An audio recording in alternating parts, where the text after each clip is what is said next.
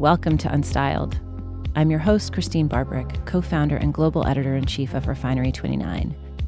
Each week, I invite a notable person to come in and talk with us as we explore the funny, inspiring, sometimes heartbreaking tales of life, work, and love, as told through the things that we wear.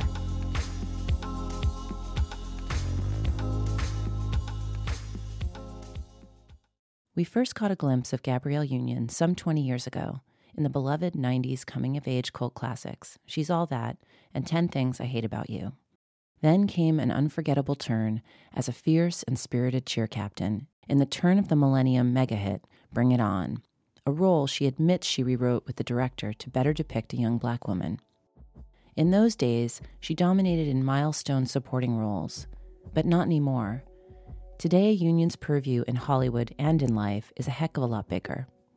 In fact, her lead as the modern day girl boss in the four season hit Being Mary Jane helped us to see a whole new kind of driven, complex woman who's constantly begging the question can women really have it all? In a time when strong black women are overhauling TV, thank you, Kerry Washington, Shonda Rhimes, Issa Rae, Taraji P. Henson, Tracee Ellis Ross, and Viola Davis, Gabrielle continues to be a key disruptor, on screen and in real life. Last year, after the director of Birth of a Nation became embroiled in a rape scandal, Gabrielle penned an op ed in the Los Angeles Times, revealing her own personal experience with sexual violence at 19. She was an activist before that, but the article thrust her even more into the spotlight, helping her to shed light on racism, sexism, standards of beauty, and a host of other issues that continue to hold women back. And while some celebrities shy away from soul bearing social media, this particular superstar opts for realness over rhetoric. Whether it's speaking openly about her struggles with fertility, her entrepreneurial endeavors, or her often hilarious Twitter exchanges with NBA star husband Dwyane Wade, Gabrielle makes us feel more like close friends than fans. And that spirit is exactly what's at the heart of her sparkling new memoir, We're Going to Need More Wine, which is filled with frank, funny, deeply personal essays detailing her journey to right here, right now. A moment when Gabrielle Union continues to write the script to her own life, her way. Hi, Gabrielle. Hi. I'm so excited to have you as a guest on Unstyled today. Thanks. Your memoir, We're to Need More Wine. I can't believe that that title has not been taken. I, I got lucky. I know. I got very lucky. Let's start talking about like this switch from Nebraska to California. There's a lot in the book about Val Vista, which was working middle class with upper middle class goals, mm-hmm. and talked about this sort of idea of you knew everything you needed to know about somebody's economic status by like where their house was. And I totally related to that, you know, kind of growing up in a wealthy South Shore, Long Island town, but being in the shittiest part of that town and knowing that everybody knew that, you know, we were probably the poorest family, you know, at that school district. Tell me about how that kind of experience shaped you. When you're young, you don't really have a concept of, you know, how much your parents make. Are they living beyond their means? Are they living well below their means? Like, you just don't really know. And um, it kind of manifests itself into how much stuff you get. Um, and is your stuff the top of the line stuff? Is it the right stuff? Is it the right stuff? Is the stuff that your friends have? Yeah. And then you start to notice, okay, they've got Welch's grape juice. And if anything, we might have grape drink, mm-hmm. those kinds of things. And then it's kind of mortifying. And you're constantly trying to prove that you're better than your subdivision. It's sort of being good in spite of. Mm-hmm. You know, it's the you're pretty for a black girl. You're you're so accomplished given that you're the you circumstances. Know, you're from Val Vista, that you live in Val Vista. But to the rest of my family, it was aspirational living. Like you guys made it. So it was always sort of between those two worlds of we have the by far the most of, you know, everyone in my family and feeling like we had the least of everyone in the community and we're black. And it's just one more thing that that makes you other and makes you feel less than and makes you feel surveilled. Do you think that that informed your own desire to make a good living and to really be ambitious? Yeah. I mean, part of that is, you know, my parents' advice of you're going to have to be bigger, badder, better, stronger, faster. You're going to have to work, you know, five times as hard just to be considered equal. All of that. And feeling like, okay, I don't ever want to have the worst house on the best block. And then, you know, when I started getting my own money, I did not want to live beyond my means, but I also didn't want to have crappy stuff, which kind of kept me in a state of living well below my means, but randomly splurging on certain things that would give me the appearance of success. So it wasn't like grape juice. I mean, what an extravagance. Yeah, grape juice. Why do you think that you struggled with self esteem? I, I, think being uh, black in predominantly white spaces, constantly being told that you're in, but you're out. Like the party was happening in a glass house and I'm on the outside, so you, you can see it, you're dancing, you can hear the music, but it never really felt like I was on the inside, always feeling somehow less than. Even when I had parties you know, never that good. those parties look damn fun, but it just never felt like I was fully in, you know? And then uh, as I, again, as I got older and parents, you know, my friends' parents started feeling more comfortable speaking uneditedly around us. And you hear the racist jokes, you hear the homophobic jokes, and you, you hear the jokes about, you know, class. And you realize those jokes apply to you. And you start to shrink and shrink and shrink your parents had a very complicated relationship.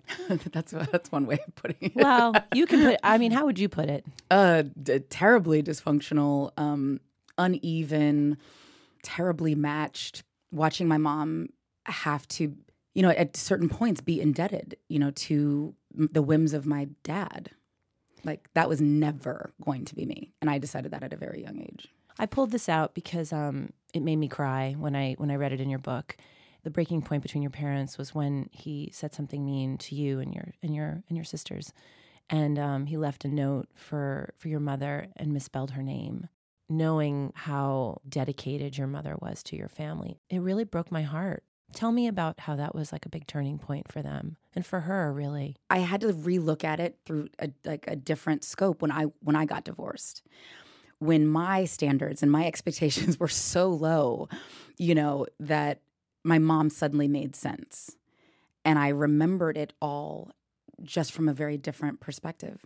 Because as a teenager, I just thought, you look so stupid. Why don't you leave? It seems easy to leave. It, it seems, seems, so, easy. easy. I literally grew up looking at my mom thinking she was so dumb. And my mom's one of the most intelligent people I've ever met.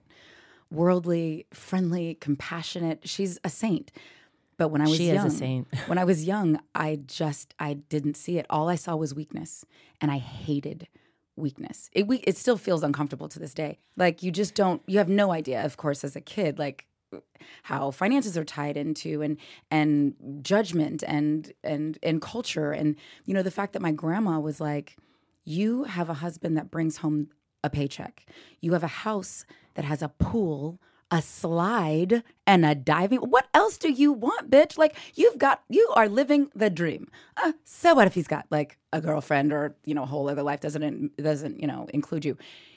He brings home the check, and it was you know my dad wasn't sly about it. He wasn't. He as he you know we just had this conversation. He's like I didn't hide it. We're like yeah no you didn't. He probably didn't think there was anything that that was that wrong with it. In his generation, it's like, but I brought home the check. And I like, did my part. I did my part. Like what?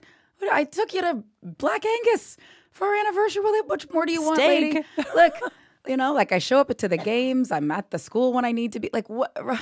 Compatibility. Like what? I mean, come on. No, let's. You're you're asking for too much. Tell me when you decided to write the book, and was it fun? It seemed like it was fun to write. I wouldn't say fun healing in different ways. Okay. Um, some of it very satisfying. Some of it a relief, like like a literally an orangutan had hopped off my back just writing it down. But a lot of it I just never thought I would ever share with the public, much less I didn't even want to share it with my therapist, somebody I pay to not judge me. It was a challenging process at times. Some of the funner chapter, you know, the more funny chapters are written just I needed comic relief between some of the deeper, heavier, heavier stuff like the the Dannon yogurt story. Do you want to tell that really quickly? Sure.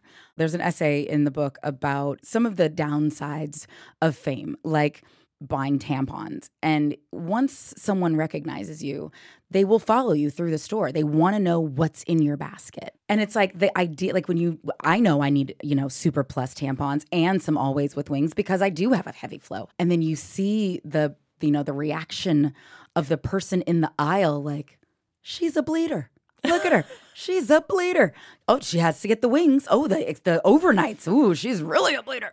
It's just such weird personal information that you end up having to share because people you're so surveilled. So I ended up in a situation where I had a yeast infection.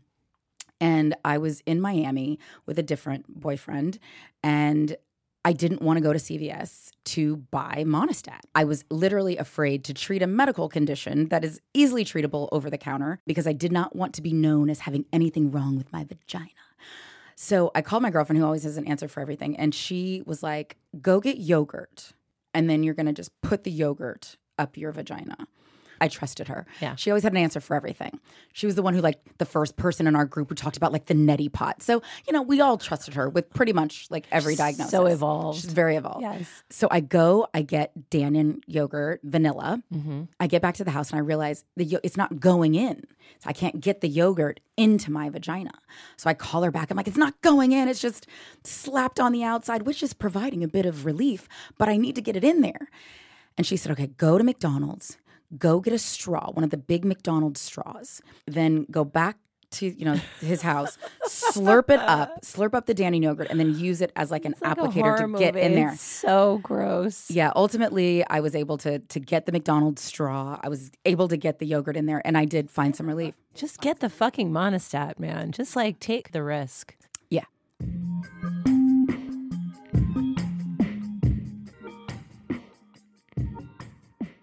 In the book, you talk about a lot of really challenging life experiences. One that you wrote about in the LA Times, which is about your rape when you were 19.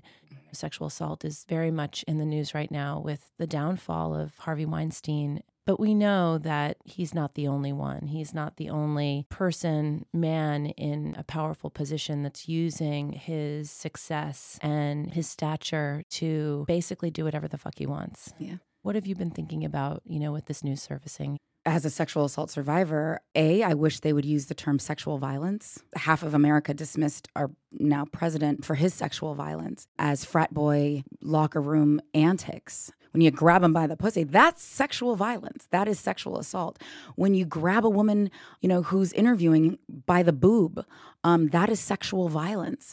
When you are using your position of power to sexually exploit someone, that is that is a violent act. So many people have experienced the same thing, the feeling of this is what comes with being a woman in the world. And toughen up, kid. This is what it is. And we're basically telling young women, older women that sexual violence is is the same as getting a work physical. It's just a part of the job. And what we're seeing right now is a widespread no the fuck it isn't. No it isn't. And I'm I am calling everyone to the carpet. Harvey Weinstein is has left a string of victims for decades, but he is he is not even the tip of the iceberg. And are we going to see this iceberg fully exposed and the Titanic that has that it brought down, or is this going to melt away? Like a lot of other scandals. It's it's in the news and then it melts away. And everyone else is like, damn it, you didn't get to my abuser. You didn't get to my boss. You didn't get to my coworker. And then you people retreat back to the shadows. You know, and and what I find so problematic is you know when you're looking especially to other women as allies in this fight when something happens and you you look around and you you lock eyes with a woman and they've seen or heard what just happened and you're waiting for help you're waiting for the cavalry to arrive and it doesn't and what is our responsibility as witnesses as allies as fellow victims? And it's hard because we've all been you know victimized by this act of violence. And there is no one way to react. What i've also seen though in every every field women who think that if you go to the hotel room women who think if you go into the office and you close the door that you're asking for it. And you're one of those kinds of women that's willing to do anything to get ahead and you are not worthy of help I'm sure you've watched the clip of Donna Karan on the Daily Mail, and you know afterwards she backpedaled and blamed it on the reporter for taking it out of out of context. But if you watch the video, it's all very much in context. And I think that what is missing from her her hideous sort of reaction to everything that happened was that a lot of women that are in those situations where they're asked to go to a hotel room feel like they don't have a choice. And they are worried that they're going to be excommunicated from an industry that they've dreamed, you know, for years of being a part of. And to prey on people, prey on their dreams and their ambitions. It's not just it's not just about the sexual violence it's literally destroying them you know destroying everything that they that they've ever wanted in the world it validates the violence it validates the abuse the motivation um, the motivation when I heard Nene Leakes make that joke to the heckler in the audience, I hope your Uber driver rapes you on the way home. You're not helping. You're not helping. And we need help. We are screaming for help. I mean, I was raped at work by a stranger and yet, a woman asked, what, Well, what did you have on? I'm so sorry that that happened to you. And I'm.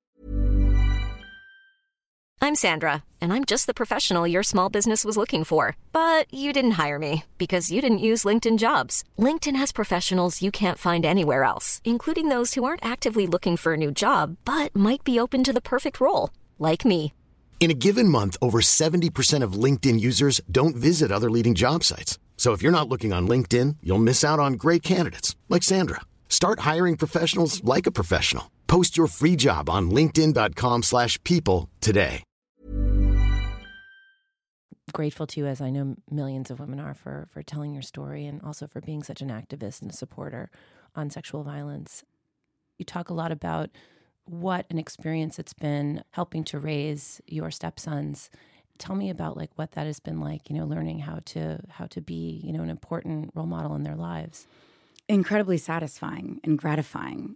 But it, you know I, I grew up with all girls. So like boys were like this mystery you know what i mean i only knew my dad as like a grown-ass man i didn't you know, I didn't have like intimate knowledge of what teenage boys go through or, you know, going from the elementary school into the junior high into the high school arc. I had no idea what that looked like. And here I am trying to guide. And I'm like, ah, I'm winging it. You know what I mean? I'm just like, let's just go by basic common sense. Let's just, you know, the same lessons that my mom taught us, I think probably apply. Let me just shoot from the hip.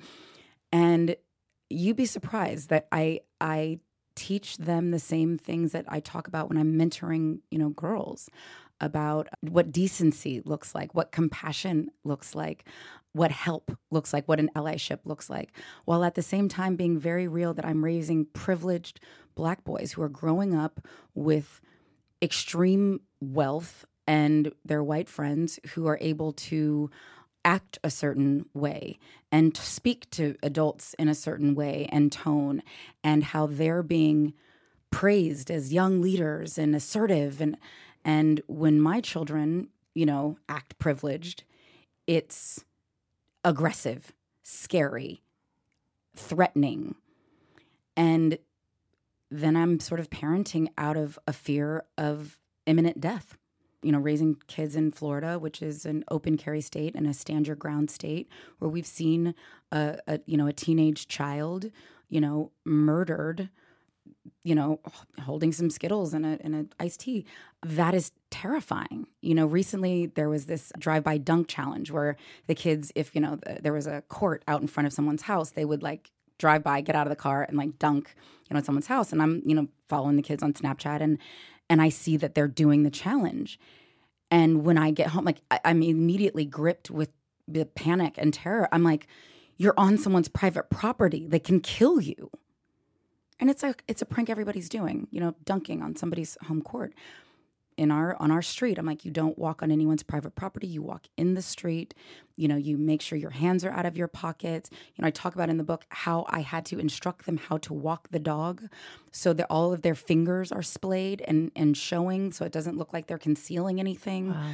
but at the end of the day you know we time and time and time and time again across the country sometimes private citizens sometimes it's state sanctioned violence you know i.e police brutality people are getting away with murdering black people and their their line of defense was I feared for my life. When there was when when the person is unarmed, when the person was not lunging for them, the only thing that they feared was blackness.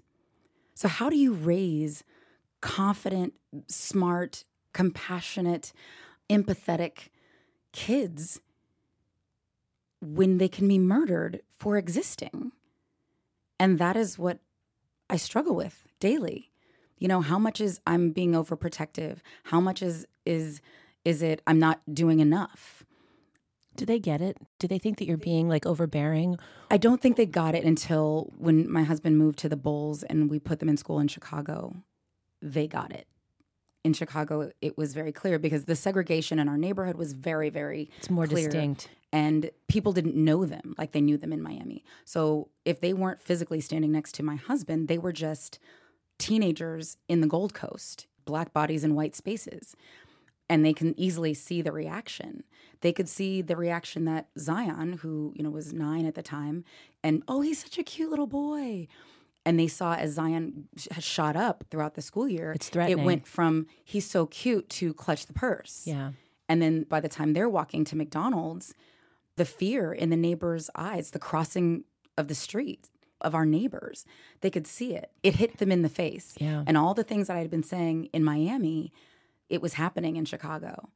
And now that they're back in school in Miami, the, the the overriding thing that keeps being said by their teachers, by their coaches, they have matured in a way that I've never seen kids in such a short amount of time mature and their level of compassion, their level of taking time to like educate their classmates, their tolerance for racism, sexism, homophobia is zero.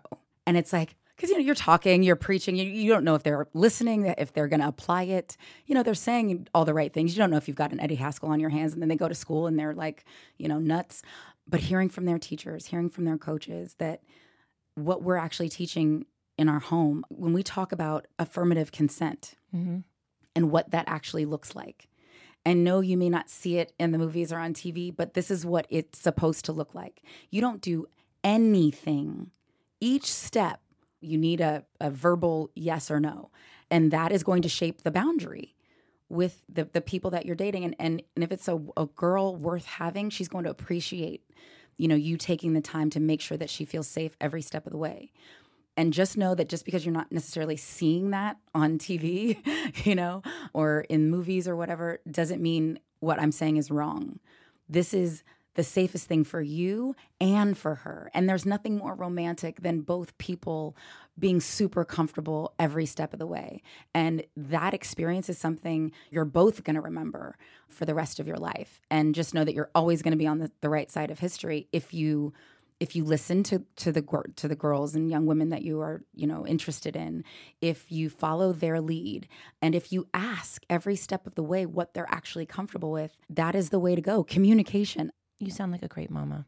i'm winging it but i'm i'm hoping i'm saying all the right things and just common sense reasonable. I think that's all you can do is this, you That's know, all you be be an observant person in the world and really try to translate that the part in your book about the fact that you never really thought you wanted to have children until you met your your current husband mm-hmm. and that you you actually lost count of the number of miscarriages you'd had and I can totally relate to that and I'm really sorry that you had to go through that. It sucks. How do you feel having gone through that and just learning about the process and has it brought you and your husband closer? by the time we went into it we had watched so many of our friends go through it and only half survived as you know married people or committed you know in a it puts you to the test. It really does. Yeah. And so we saw what went wrong and we saw the in the couples, you know, that were still together what went right. And so and luckily we have a group that is just painfully honest and they they want people to make it, you know, Yeah. thank God. And so they could, we kind of went into it knowing where it could go south. And so when my hormones because I've been injecting them into my body, eh, you know, have me So laugh much fun, crying. isn't it? Yeah, laugh crying, you know The bruises. It's just great. and all of the misconceptions about what causes fertility issues. You know, the second that the the People magazine excerpt came out, and I'm looking at the comments, which I generally don't, but I was curious. And the first comment I read, you know, because they're talking about why I might be infertile, the, this guy says, "Cause of all those dicks." And I was like, "All those dicks." I'm like, first of all, how do you know how many dicks I've had? And second of all, what is the threshold of like how, how is it like six dicks? Is it 28 dicks? Is it 45 Is there a medical report that we don't know about? Like like that where it says like "Thi- this many dicks leads to infertility. And I was like, if it was so many dicks, then you wouldn't be here because your mama had a lot of dicks. You know, motherfucker. That's what that's what I wanted to say. Of course, I didn't want to end up on the shade room in the comment section called comment creeping. But then, you know, the next one was like, well, the bitch is almost 50. And then somebody was like, well, I heard she didn't want to get um, fat.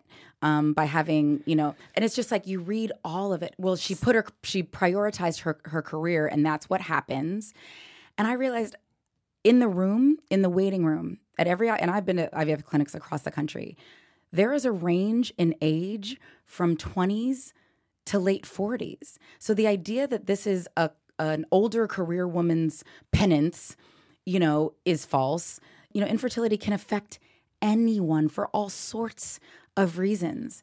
But there's so much shame and mystery and guilt and feelings of like you're in this secret society of defective women. It's like everyone's on the scale, on the spectrum of fertility, and it fluctuates for a lot of reasons through age, through hormones, through diet, through environmental, you know, genetics, everything and it's such a mystery in so many ways and i think there's you become so obsessed with all of the information all the data all the Mm-hmm. chat rooms it can be consuming but i really hope that you know you and your family really end up getting what you want Well, I always say it's like I have an A life. Like I got a pretty awesome life. If we add another human being, that's just an A plus. But uh, my life is just like I I feel good and I feel happy. This is a this was a trying emotionally, physically, spiritually, financially trying few years. And that first miscarriage was catastrophic and just earth shattering because we told people and we were so excited. the first one's always a I killer mean, and but then, you know, once I realized I had adenomyosis, which had been misdiagnosed for the first few years, that my body was like, yeah, no, we're totally getting pregnant. But the adenomyosis was literally like smothering the embryo as, as it was trying to grow, which is why I had so many very early you know, Miscarriages. miscarriages. But just even having an answer like, oh, adenomyosis. Okay. This explains my nine day periods. This explains the low ovarian function. This explains so much, but just without a proper diagnosis, you start blaming yourself. You do start looking into your past. And someone I had spoke to to someone who was like, I think it's the psychological trauma of the rape, which really kind of screwed me up. That I was like, I mean, obviously, you know, being raped, it's like it's like that person died on that you know floor at Payless, and the person that emerged, I always thought was you know a better version, but now I'm this. There's a suggestion that that better version is forever damaged, and and and the rapist is the reason why I'll never like. How much more does this motherfucker want to take from my life? but this i you know or de- depression can can lead to endometriosis and it's like oh my oh my god how much healing do i have to has to take place or when people just say oh just take off a year um uh, the way my prenup is set up which is also in the book um i don't have that option nor do most women who are paying for this um have that option to just you know rest for a year. What? Or the people who actually tell me you know or have told me you know you should eat more brazil nuts. Oh my You should eat more brazil nuts and some dried pineapple is really good too. That's the secret. And i'm just like fuck you. Somebody fuck told you me and your dried pineapple I should take Geritol. Um, Do you know how much Geritol I was taking at one point? Um, what is that for? I just know it's like a sort thought of it was like an like a drug for old older people. Hmm. apparently, some old wives' tale, but I was taking it religiously. Maybe I should take it too. You know, well, there's no child, so No. I, I can't. You know, um, Yet yet, yet it's it's she's coming. He's coming. He's there. I can feel them floating around. it's all about the timing. energy, it's yeah. all about timing.